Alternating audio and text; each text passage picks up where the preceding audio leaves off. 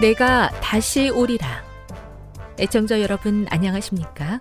여기는 AWR 희망의 소리 한국어 방송입니다.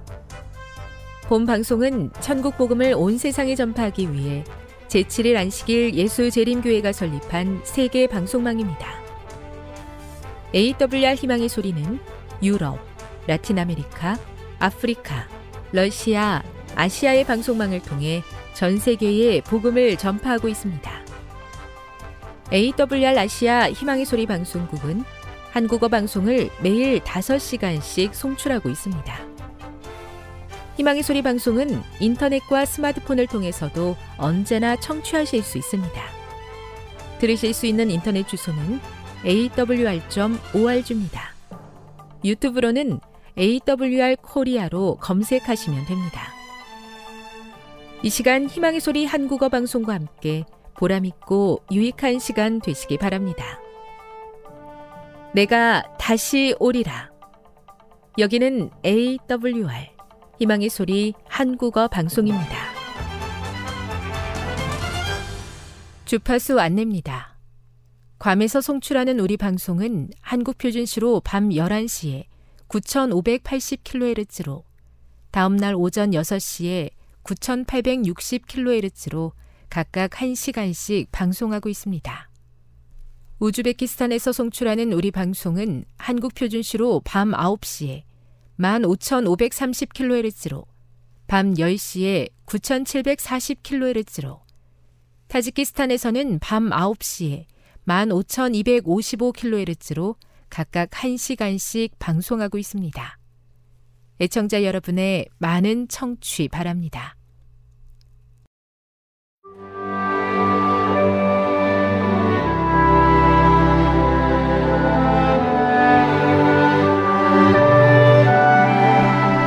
읽어주는 교과 넷째 날 11월 2일 수요일 우리를 위해 죽으심 요한복음 3장 14에서 18절과 로마서 6장 23절을 읽어보라. 이 성경절들은 예수님의 죽음이 우리를 위해 무엇을 이루어 주었다고 가르치는가? 예수님께서 침례를 받기 위해 요단강에 도착하셨을 때 침례 요한은 이렇게 외쳤다. 보라, 세상 죄를 지고 가는 하나님의 어린 양이로다. 침례 요한의 이 말은 그리스도를 구약의 모든 참된 제물들이 가리키는 하나님의 어린 양의 원형으로 확인하는 것이었다. 동물로 드려진 제물들은 그 자체로서 죄를 사할 수는 없었다. 그것들은 그리스도께서 미래에 십자가에서 보여주실 희생의 효력에 근거한 조건적인 용서만을 제공했을 뿐이다. 만일 우리가 우리 죄를 자백하면 그는 미쁘시고 의로사 우리 죄를 사하시며 우리를 모든 불의에서 깨끗하게 하실 것이요. 요한일서 1장 9절. 요한복음 3장 16, 17절을 읽어보라. 이 구절을 통해 정죄 받아 마땅한 우리를 위한 어떤 위대한 소망을 발견할 수 있는가? 이 모든 것이 무엇을 의미하는지 생각해 보라. 온 우주를 창조하신 예수님께서 정죄받아 마땅한 우리가 각자의 죄로 인해 정죄받지 않도록 하시기 위해 우리 죄를 위한 희생 제물로서 자신을 내어 주셨다. 이것이 바로 복음의 위대한 약속이다. 예수님께서는 하나님이 세상을 이처럼 사랑하사 독생자를 주셔서 우리를 위해 죽게 하셨다고 선언하셨다. 우리는 그리스도께서 우리를 위해 자원하여 자신을 바치셨음을 절대 잊어서는 안 된다. 마틴 루터는 십자가를 가리켜 그리스도께서 자신의 살아있는 거룩한 몸과 피를 간절한 중보와 큰 외침, 그리고 뜨거운 사랑의 눈물로 바친 재단이라고 설명한다. 그리스도께서는 단번에 모든 사람을 위해 죽으심으로 영원한 제사를 드리셨다. 왜냐하면 그분의 희생은 부족함 없이 충분하며 그 능력이 결코 사라지지 않기 때문이다. 이것이 끝이 아니다. 만일 단 한 영혼만이 당신의 은혜의 복음을 받아들인다 해도 그리스도께서는 그 한 사람을 구원하기 위하여 당신의 수고와 굴욕의 생에 그리고 치욕의 죽음을 택하셨을 것이다. 치료봉사 135 교훈입니다. 예수님께서는 정죄받아 마땅한 우리가 우리가 지은 죄로 인해 정죄받지 않도록 하시기 위해 우리 죄를 위한 희생 제물로서 자원하여 자신을 내어 주셨다. 묵상 요한복음 3장 16절에 세상과 누구든지에 자신의 이름을 넣어 다시 한번 읽어 보십시오. 어떻게 하면 매일 매순간 특별히 죄의 유혹을 받을 때 이 놀라운 약속을 우리의 것으로 만들 수 있을까요? 적용. 예수님께서는 우리의 구원을 위해 자신의 목숨을 주셨습니다. 엄청난 사랑을 받은 자들로서 어떻게 하면 이런 사랑을 실천하며 살 수 있을까요? 영감의 교훈입니다. 우리를 위한 예수님의 죽음. 성난 파도를 잔잔케 하시고 거품이 이는 파도 위를 걸으셨으며 귀신들로 떨게 하시고 질병이 물러가게 하셨으며 소경의 눈을 뜨게 하시고 죽은 자를 살리셨던 그분이 자기 자신을 제물로 십자가 위에 바치셨다. 이것은 다 그대를 사랑하기 때문에 그렇게 하신 것이다. 죄를 짊어지신 그분은 거룩한 공의의 진노를 견디시고 그대를 위하여 죄 그 자체가 되셨다. 시대의 소망 755 예수님의 십자가 희생이 아니었다면 아무런 희망 없이 살아갈 수밖에 없는 비참한 운명을 가진 제가 예수님으로 인해 구원의 소망 가운데 살 수 있게 됨을 감사드립니다. 그 크신 은혜를 참된 그리스도인의 삶을 통해 나타내게 도와 주시옵소서.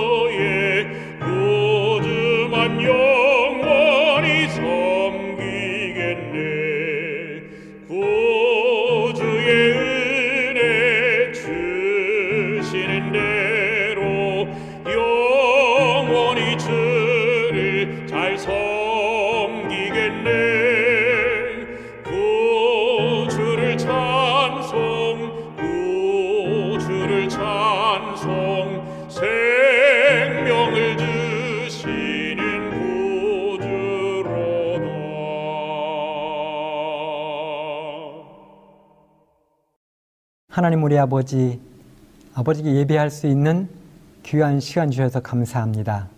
이 시간도 아버지 말씀하옵소서 저희 모두는 듣겠나이다.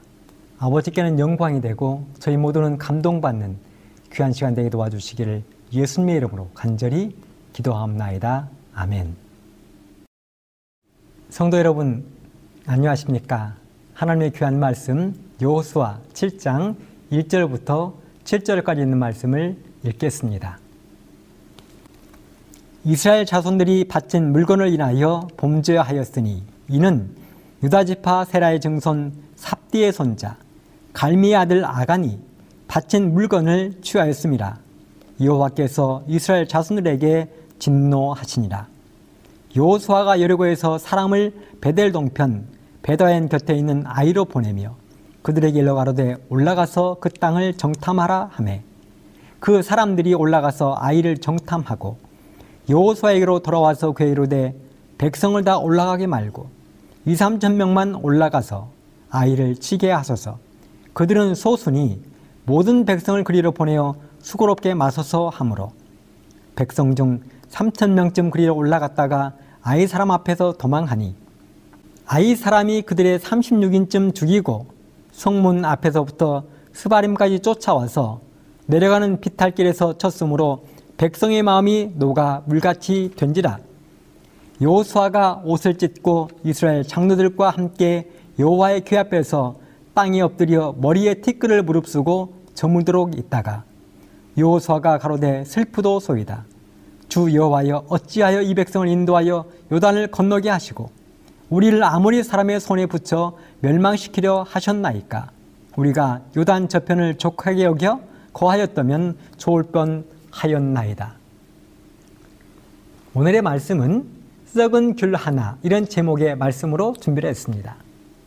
여러분이 맛있는 귤을 한 상자 사서 기대감을 가지고 열었는데 그 상자 안에 있는 귤이 다 썩고 문드러져 있으면 기분이 어떠하던가요? 귤은 껍질이 약해서 조그마한 상처만 있어도 금방 상하게 되어 있습니다.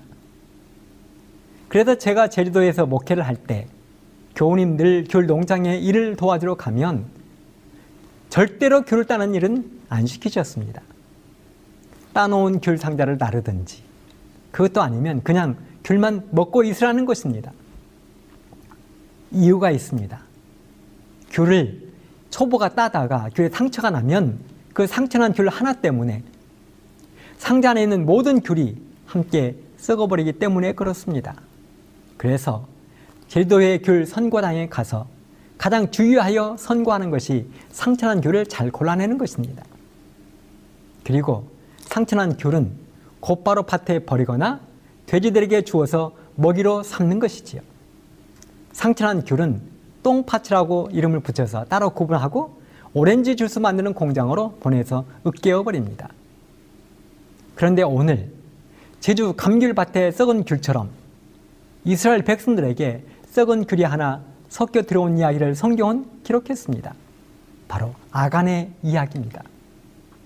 썩은 귤처럼 반드시 골라내야 될 아간의 이야기입니다.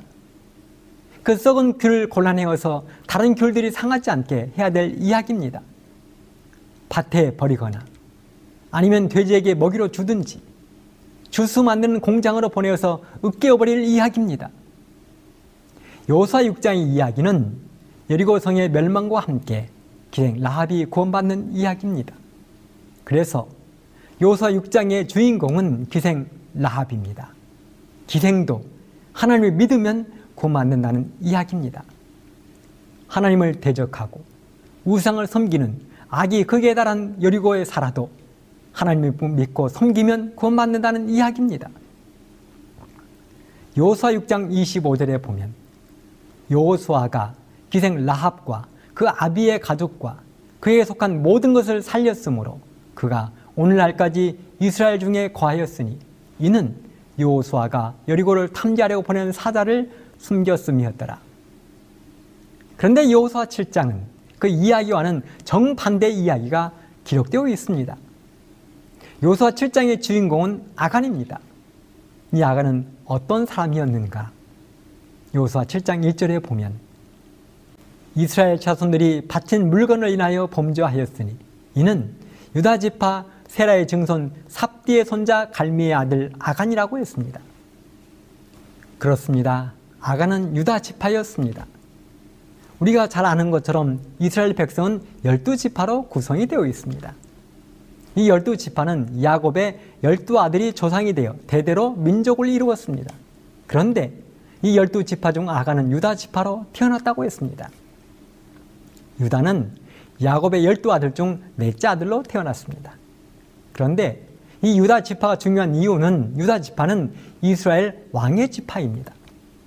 다윗, 솔로몬을 비롯해서 이스라엘의 모든 왕들이 유다 지파에 속했습니다. 그리고 결정적으로 하늘의 왕신 예수님께서 이 땅에 태어나실 때 유다 지파로 태어나신 것입니다. 그런데 아간이 바로 그 유다 지파였습니다. 유다의 이름의 뜻은 찬송하리로다 이런 뜻을 가지고 있습니다.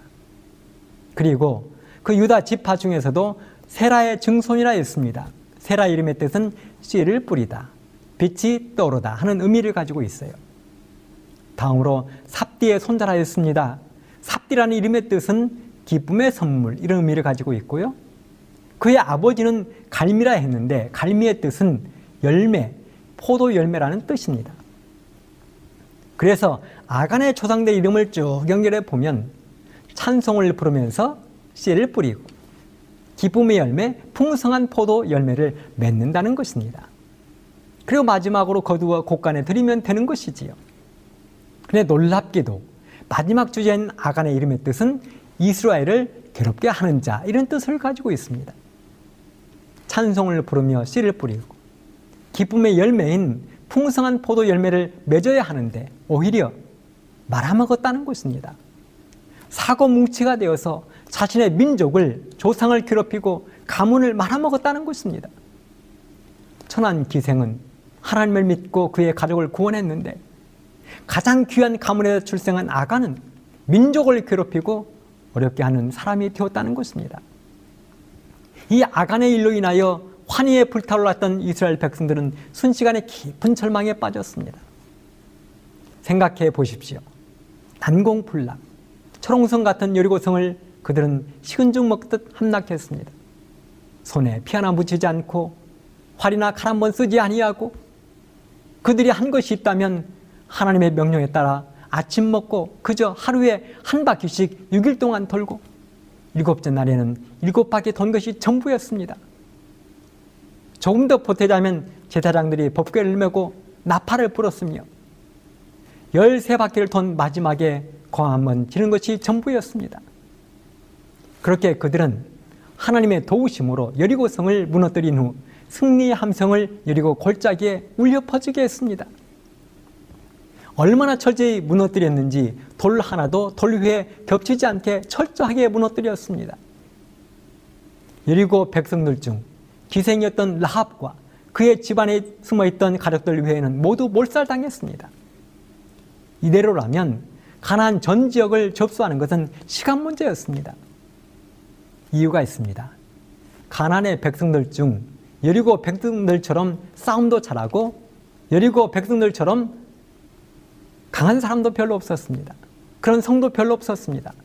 그러, 그런데 그 여리고성이 힘 한 번 못 쓰고 무너졌으니 나머지 사람들은 얼마나 벌벌 떨었을까요?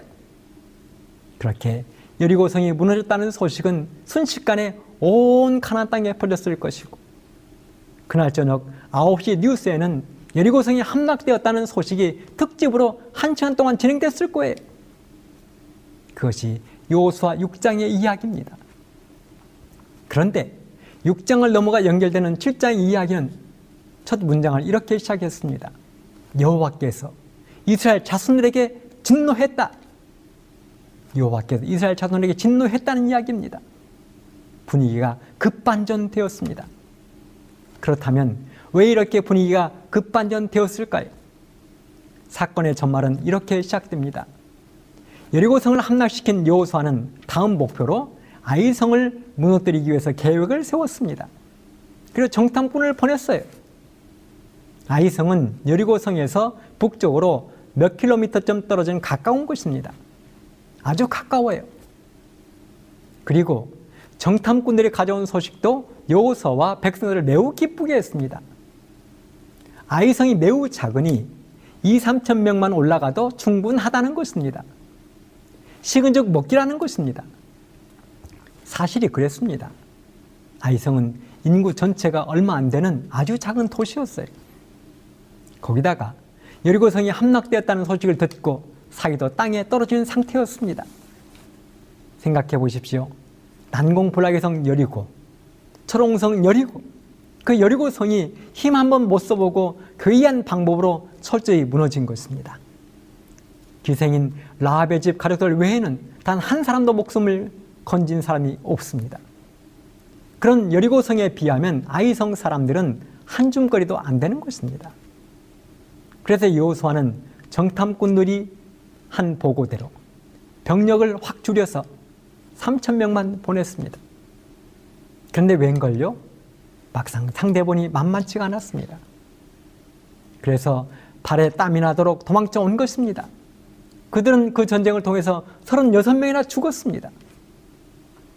그 강대한 여리고성을 무너뜨릴 때에도 죽기는커녕 단한 사람도 부상자도 없었는데 약하디 약하고 쪼매만한 아이성 앞에서 수많은 부상자가 발생하고 죽고 그래서 백성들의 사기는 땅속으로 꺼져 버렸습니다.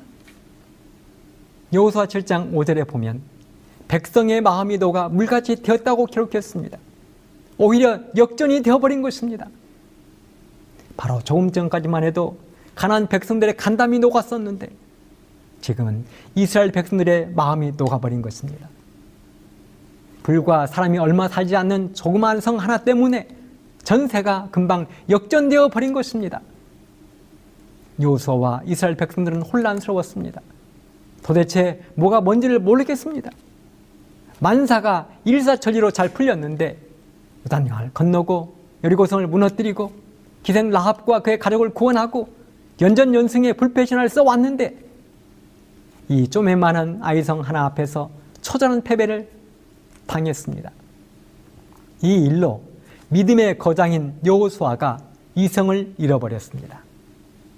가장 냉정하게 대처해야 될 지도자가 여호수아가 이성을 잃어버렸습니다. 그리고 하나님께 이런 한심한 기도를 드립니다.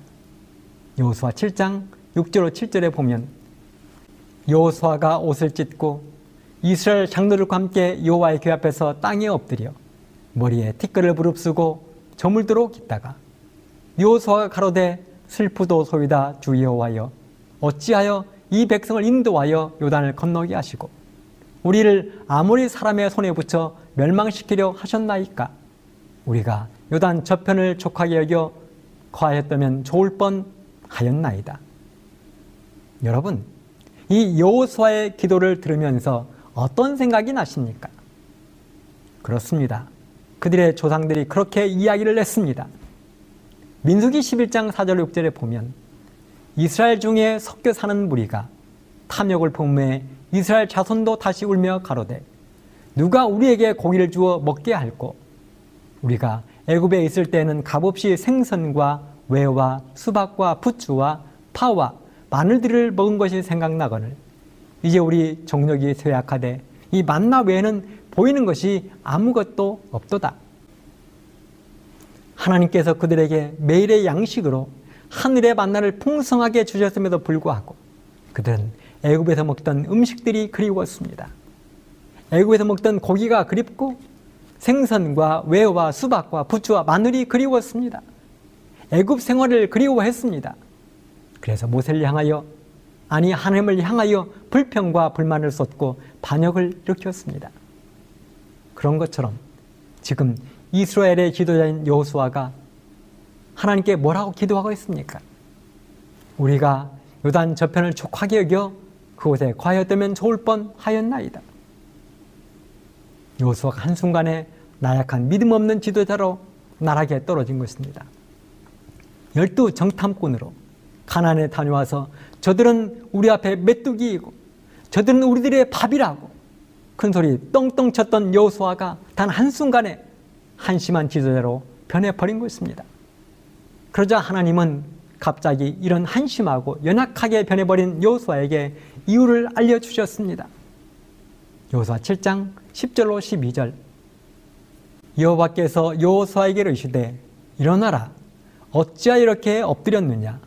이스라엘이 범죄하여 내가 그들에게 명한 나의 언약을 어기었나니 곧 그들이 바친 물건을 취하고 도적하고 사기하여 자기 기후 가운데 두었느니라. 그러므로 이스라엘 자손들이 자기 대적을 능히 당치 못하고 그 앞에서 돌아섰나니 이는 자기도 바친 것이 됨이라. 그 바친 것을 너희 중에서 멸하지 아니하면 내가 다시는 너희와 함께 있지 아니하리라 그렇습니다 이스라엘 백성들이 아이성 전투에서 피한 원인이 있다는 것입니다. 아이성 백성들이 강해서 그런 것이 아니라는 것입니다. 내 백성들 가운데 범죄자가 있다는 것입니다. 하나님과의 언약을 어겼다는 것입니다. 하나님의 지시를 범했다는 것입니다. 사실 하나님은 여리고성을 멸망시킬 때 다음과 같은 명령을 내리셨습니다. 요소 6장 18절로 19절에 보면 너희는 바칠 물건을 스스로 삼가라.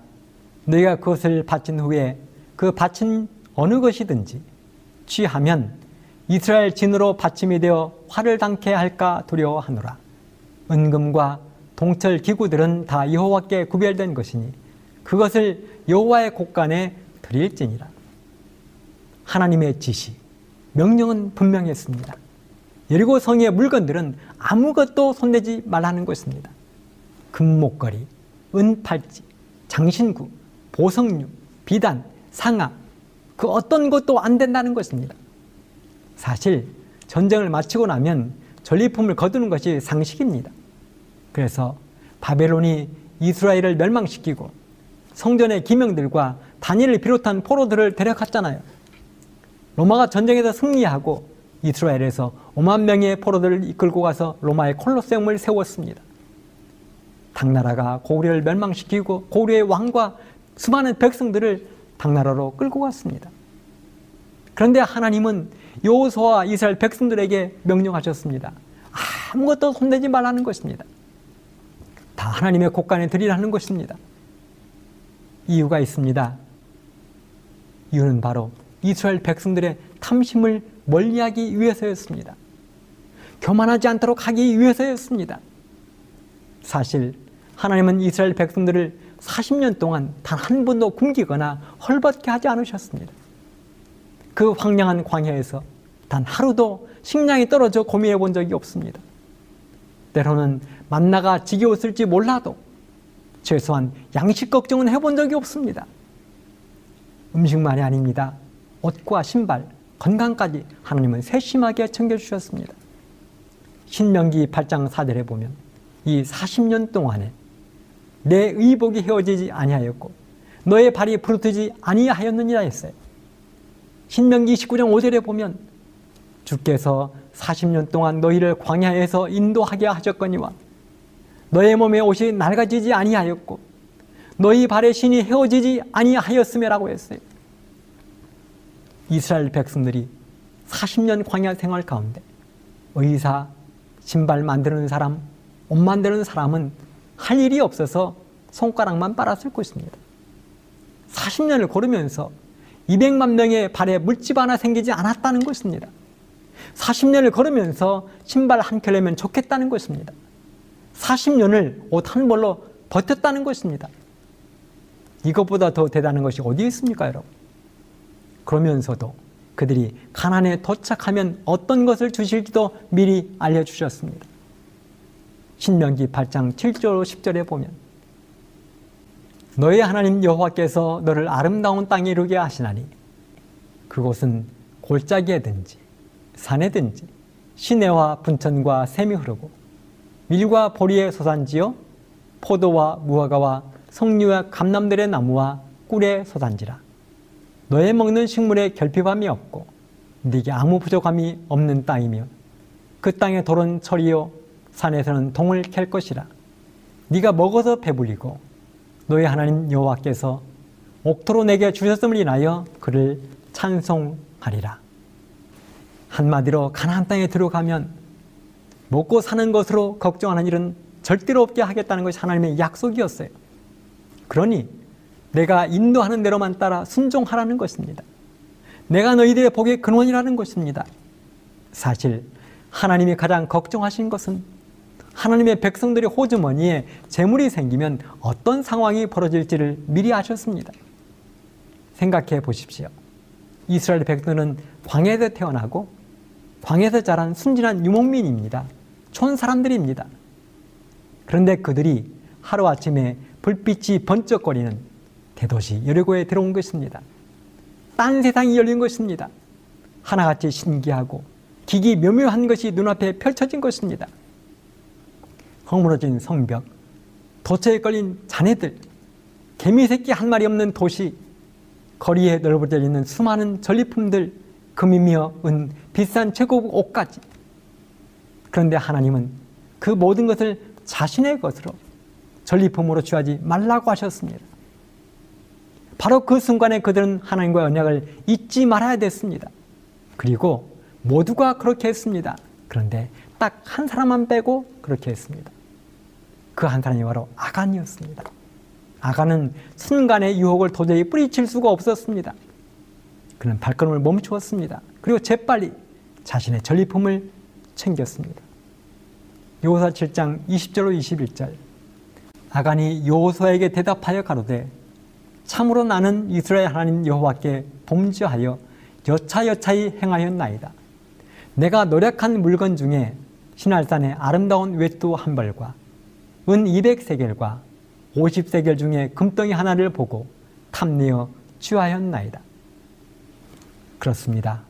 보고 탐내어 가졌다는 것입니다. 사랑하는 성도 여러분, 다른 사람들도 탐나지 않았을까요? 바로 눈앞에 금, 은, 보화들, 최고의 옷들이 널브러져 있는데 그들이라고 갖고 싶지 않았겠습니까? 하지만 다른 사람들은 하나님의 명령과 하나님과 그들 사이에 맺은 언약을 기억했습니다. 오직 아간만이 탐심을 뿌리치지 못하고 유혹에 넘어간 것입니다. 그렇다면 아간의 제목은 무엇이었습니까? 요수와 7장 15절 이는 여호와의 언약을 어기고 이스라엘 가운데서 망령된 일을 행하였습니다. 이렇게 해서 아간은 현장에서 법정 구속이 되고 가족과 함께 멸망을 당했습니다. 요수아 7장 24절로 26절. 요수아가 이스라엘 모든 사람으로 더불어 세라의 아들 아간을 잡고 그 은과 외투와 금덩이와 그 아들들과 딸들과 소들과 나귀들과 양들과 장막과 무릇 그에게 속한 모든 것을 이끌고 악을 골짜기로 가서 요수아가 가로되 네가 어찌하여 우리를 괴롭게 하였느냐? 여호와께서 오늘날 너를 괴롭게 하시리라 하니 온 이스라엘이 그를 돌로 치고 그것들도 돌로 치고 불사르고 그 위에 돌무더기를 크게 쌓았더니 오늘날까지 있더라. 판결은 신속했고 처벌은 엄중했습니다. 아간 자신은 물론이고 온 가족이 공개 처형을 당하고 전 재산은 몰수되어 불태워졌습니다. 아간은 모든 면에 있어서 하나님 은혜에 가까이 있었던 사람입니다. 그는 라합보다도 가문도 훨씬 더 훌륭했고 하나님의 보험을 많이 받았던 사람입니다. 하지만 재물에 대한 탐심이 그와 가족을 비참한 죽음으로 몰아넣었습니다. 그렇다면 하나님은 어찌하여 아간에 이렇게 가혹한 형벌을 내리셨는가? 제가 시작하면서 제목으로 말씀을 드렸습니다. 아간은 이스라엘의 썩은 귤이었습니다. 아간의 탐심은 그와 가족을 넘어 백성들 전체로 퍼졌던 것입니다. 부조와 선지자에 보면 이렇게 기록을 했습니다. 497쪽에요. 아간의 죄는 전 국민에게 재난을 가져왔다. 그와 같이 한 사람의 죄는 그 범행을 조사하여 처리해 버리기까지 하나님의 불쾌 여기심이 당신의 교회에게 임할 것이다. 교회가 가장 무서워할 영향은 하는 반대자나 신앙 힘 없는 자나 하나님을 모독하는 자들의 영향이 아니요 언행이 일치하지 않는 공헌하는 그리스도인들의 영향이다. 이들은 이스라엘의 하나님의 축복을 억제하고 당신의 백성들을 약하게 하는 자들이다. 계속해서 부조와 선지자 497쪽에 교회가 난관에 처하고 냉담과 영적 타락에 빠져서 하나님 원수들에게 승리의 개가를 부를 기회를 제공하고 있을 때 무릎을 꿇고 그들의 불행한 상태를 슬퍼하는 대신에 교인들로 하여금 진영 중에 아간과 같은 자가 있는지 조사하게 하라. 사랑하는 성도 여러분, 오늘 우리 모두도 다 아간처럼 썩은 귤 하나가 될 수 있음을 기억해야 됩니다. 나로 인하여 가족들이 어려움을 당하고 교회가 어려움을 당할 수도 있음을 기억해야 됩니다. 그래서 나는 아간처럼 행동하고 있지는 않는지 스스로 조심하고 또 조심해야 되겠습니다. 나로 인하여 가족이 복을 받고 나로 인하여 교회가 행복하고 나로 인하여 우리 마을과 동네가 복을 받아야 하겠습니다. 썩은 귤이 아니라 향내나는 달콤하고 맛있는 귤이 되어야 하겠습니다. 우리 모두가 그렇게 되기를 간절히 바라면서 말씀을 마치겠습니다. 감사합니다.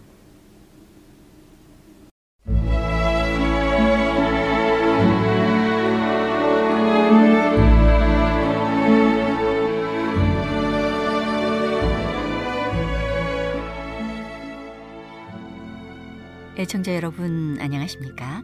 명상의 오솔길의 유병숙입니다. 이 시간은 교회를 사랑하시고 돌보시는 하나님의 놀라운 능력의 말씀이 담긴 엘렌지 화이처 교회 증언 1권을 함께 명상해 보겠습니다. 위스콘신의 광신 나는 뒤를 돌아보라는 지시를 받고 하나님께서 과거 얼마 동안 그의 활동을 축복하지 않으신 것을 보았다. 주님의 손은 교회를 세우고 영혼들을 진리로 인도하기 위하여 그와 함께 하지 않았다. 그의 마음은 하나님과 바른 관계에 놓여 있지 않다. 그는 셋째 천사의 기별의 정신을 소유하지 않았다.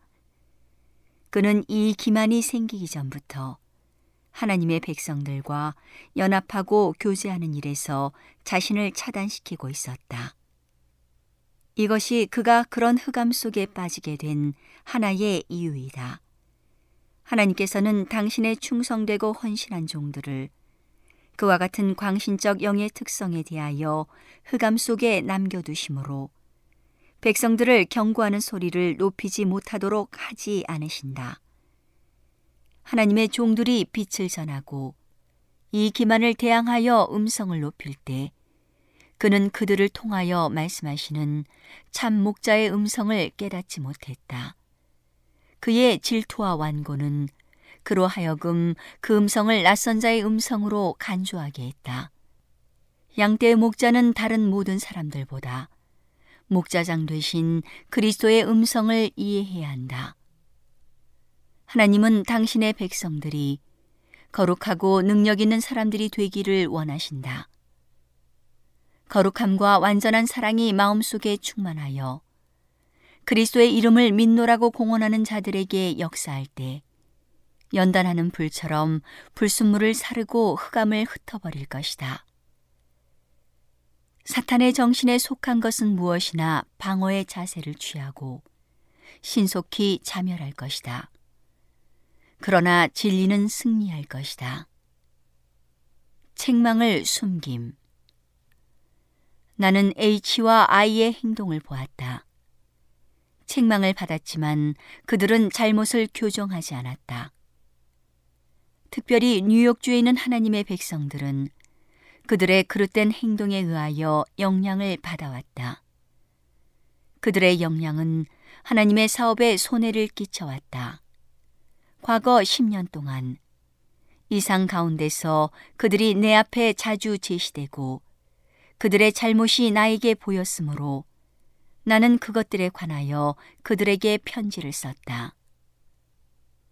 그러나 책망받은 사실이 그들의 영향력이 파괴시키는 경향을 줄 것을 염려하여 형제들에게 숨기고자 애를 썼다. 그들의 행동으로 영향을 받은 자들은 그들이 받은 책망으로 유익을 얻어야 했다. 나는 이 기별을 교회에서 분별 있는 형제들의 손에 맡겨 필요하다면 모든 사람들이 주님께서 당신의 백성들이 받기에 합당하다고 보신 교훈을 이해하도록 했어야 했다. 그러나 이 형제들을 위하여 나에게 주어진 기별을 그들을 제외한 다른 사람들에게 말했을 때 그들은 가장 엄한 태도로 나를 비난했다. 이와 같은 일이 나에게 너무 큰 마음의 고통을 주었기 때문에 나는 주님께서 개인의 잘못에 관하여 내게 주신 것을 숨기게 되었다. 이 형제들이 책망받은 사실을 다른 사람들이 알지나 않을까 하고 그처럼 크게 염려하는 것은 마음의 교만이었다. 그들의 잘못을 겸손하게 교회에 고백했다면 그들은 이상 가운데서 가지고 있노라고 공언한 믿음대로 행동하였을 것이고 교회도 책망을 받아들이고 그들의 잘못을 고백할 만큼 강해졌을 것이다. 이 교사들은 양떼가 가는 길을 막고 있었다. 그들은 그 사람들에게 그릇된 본을 보였으며 교회는 그들을 살펴보았다. 그리하여 책망을 하면 우리는 이 목사들의 가르침을 따르고 있는데 왜 그들은 책망을 받지 않았는가라고 항의했다. 그리하여 이상의 진실성에 대하여 사탄이 그들을 유혹할 문이 열렸다. 그 형제들은 기만을 당하고 부당한 취급을 받았다. 그들은 그들이 모두 잘못을 범하고 있을 때 우리가 이 교사들과 연합하여 그들의 교훈을 따라간 것으로 믿었다.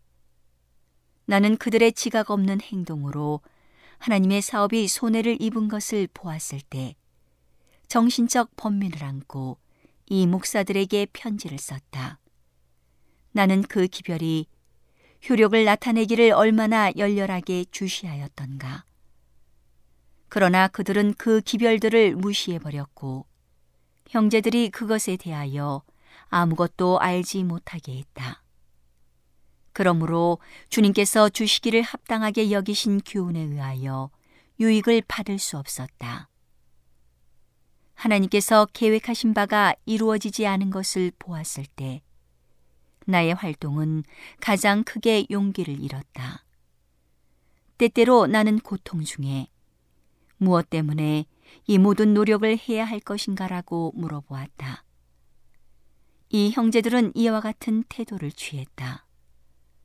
우리는 이상을 믿는다. 그러나 화이 자매가 그 이상들을 기록하는 중에 자기 자신의 말을 첨가했다. 그러므로 우리는 하나님께로부터 온 것으로 생각되는 부분은 믿고 다른 것은 유의하지 않겠다. 이 같은 태도를 취했기 때문에 그들의 생애는 고쳐지지 않았다. 그들은 이상을 믿노라고 공언했지만 그 이상과 반대로 행동했다. 그들의 모본과 역량은 다른 사람들의 마음에 의심을 품게 했다. 만일 그들이 그 선물들을 다 같이 반대했을 것 같으면 현대 진리의 사업을 위하여 훨씬 더 좋은 결과를 얻게 되었을 것이다. 그러면 사람들은 기만당하지 않고 그 소경된 교사들 때문에 걸려 넘어지지 않았을 것이다. 우리는 그들이 올바르게 되어 양떼에게 좋은 가마를 끼치기를 바라고 기도했다. 그러나 희망은 사라졌다. 그러므로 우리는 더 이상 잠잠할 수도 없고 잠잠하려 하지도 않는다. 우리는 전에 거리낌 없이 이야기하지 않으므로 하나님의 교회에 해를 끼쳤다. 오늘은 하나님의 놀라운 능력의 말씀이 담긴 엘렌지 화이처 교회 증언 1권을 함께 명상해 보았습니다. 명상의 오솔길이었습니다.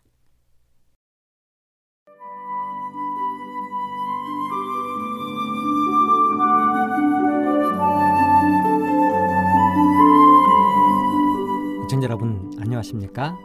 전도서 1장 1절부터 된 말씀을 읽겠습니다. 다윗의 아들 예루살렘 왕 전도자의 말씀이라. 전도자가 가로되 헛되고 헛되며 헛되고 헛되니 모든 것이 헛되도다. 사람이 해 아래서 수고하는 모든 수고가 자기에게 무엇이 유익한고 한 세대는 가고 한 세대는 오되 땅은 영원히 있도다. 해는 떴다가 지며 그 떴던 곳으로 빨리 돌아가고 바람은 남으로 불다가 북으로 돌이키며 이리 돌며 저리 돌아 불던 곳으로 돌아가고 모든 강물은 다 바다로 흐르되 바다를 채우지 못하며 어느 곳으로 흐르든지 그리로 연하여 흐르느니라. 만물의 피곤함을 사람이 말로 다 할 수 없나니 눈은 보아도 족함이 없고 귀는 들어도 차지 아니하는도다. 이미 있던 것이 후에 다시 있겠고 이미 한 일을 후에 다시 할지라. 해 아래는 새 것이 없나니 무엇을 가리켜 이르기를 보라 이것이 새 것이라 할 것이 있으리야. 우리 오래 전 세대도 이미 있었느니라. 이전 세대를 기억함이 없으니 장래 세대도 그 후 세대가 기억함이 없으리라. 전도서에 가장 많이 등장하는 단어가 있다면 지혜 50번, 마음 40번, 헛되다 39번, 해 아래서 29번 등으로 기록이 되어 있습니다. 그 중에서 핵심 단어를 선택하라 한다면 숫자에 상관없이 헛되다일 것입니다.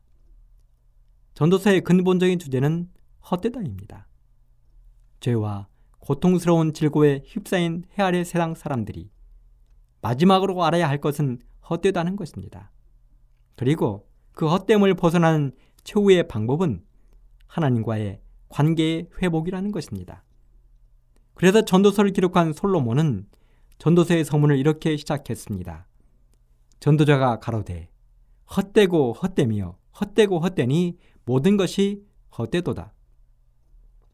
그리고 마지막은 이렇게 결론을 내리고 있습니다. 12장 13절로 14절. 이래 결국을 다 들었으니 하나님을 경외하고 그 명령을 지킬지어다. 이것이 사람의 본분이니라.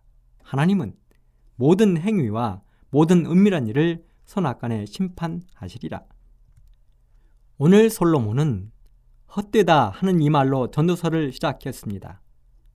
헛되다라는 이 말은 히브리어로 헤벨인데 이 말은 공허함, 즉 불만족함 이런 뜻을 가지고 있습니다.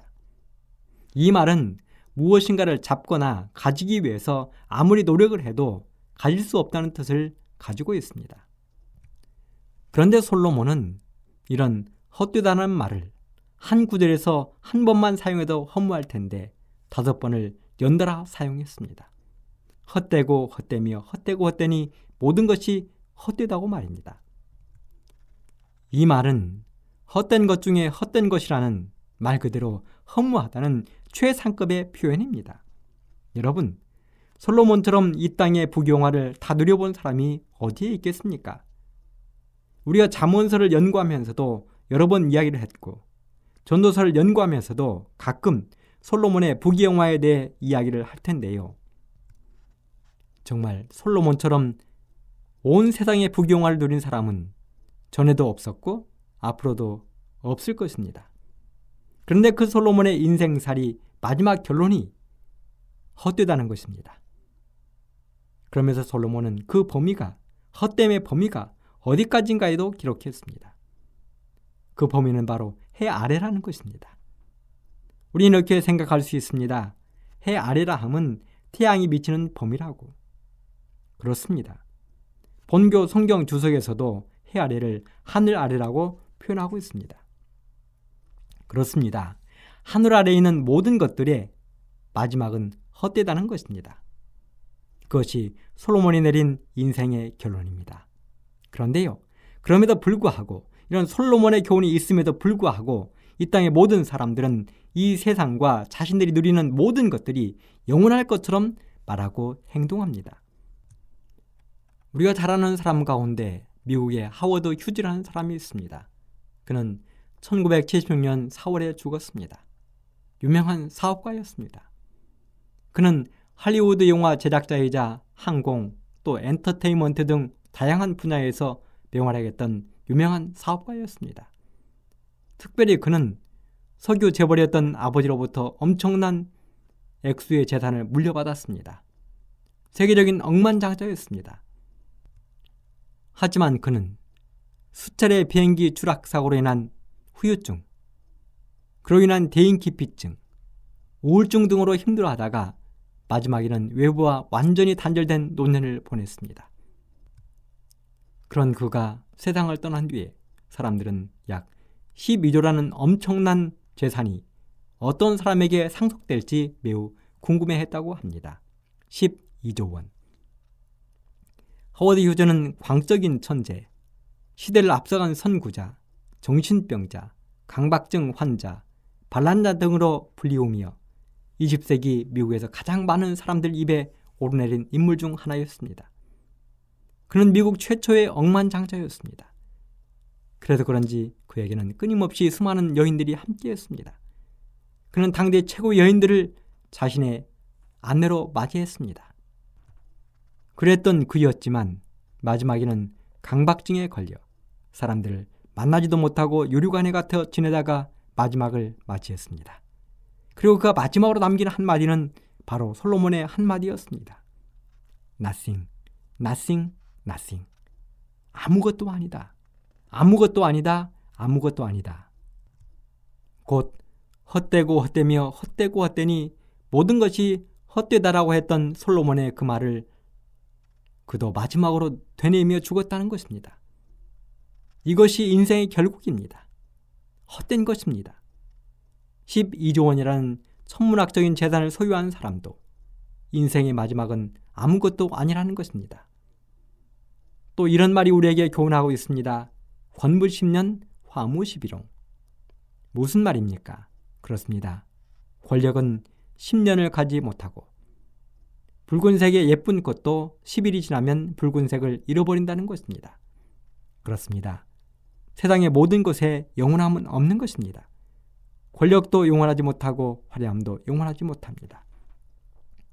그래서 솔로몬이 말한 헛되다는 한마디를 우리는 날마다 마음판에 새기고 살아야 하는 것입니다. 그러면서 솔로몬은 한마디를 덧붙였습니다. 전도서 1장 9절. 이미 있던 것이 후에 다시 있겠고 이미 한 일을 후에 다시 할지라 해 아래는 새 것이 없나니 그렇습니다. 해 아래는 새 것이 없다는 것입니다. 여러분들 중에는 이런 말도 할 수 있을 것입니다. 요즘에 얼마나 새로운 것이 많이 생겨난 줄 아느냐고.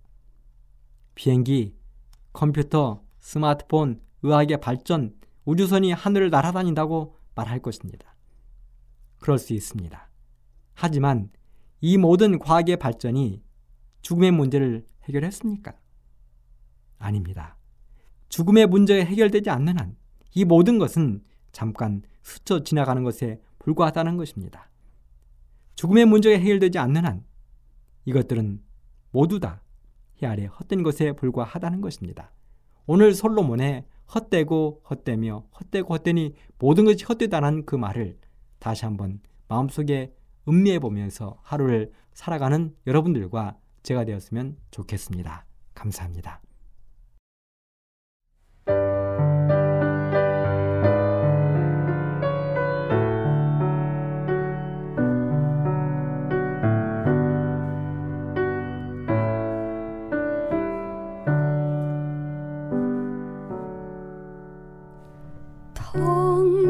당자처럼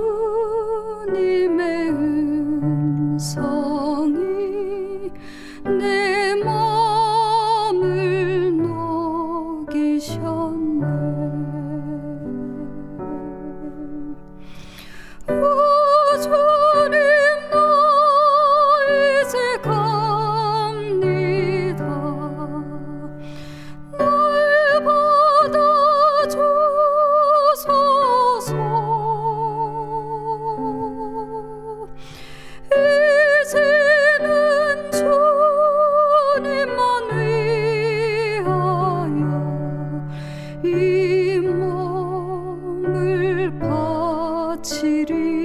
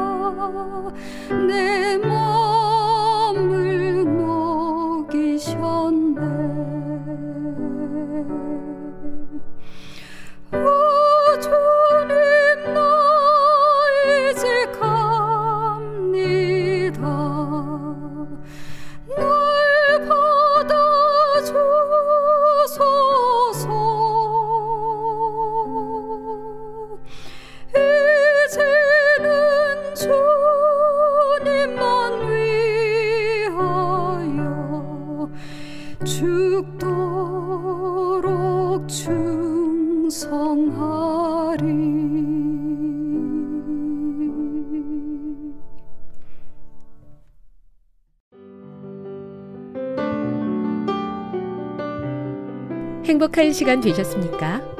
지금까지 여러분께서는 AWR 희망의 소리 한국어 방송을 청취하셨습니다.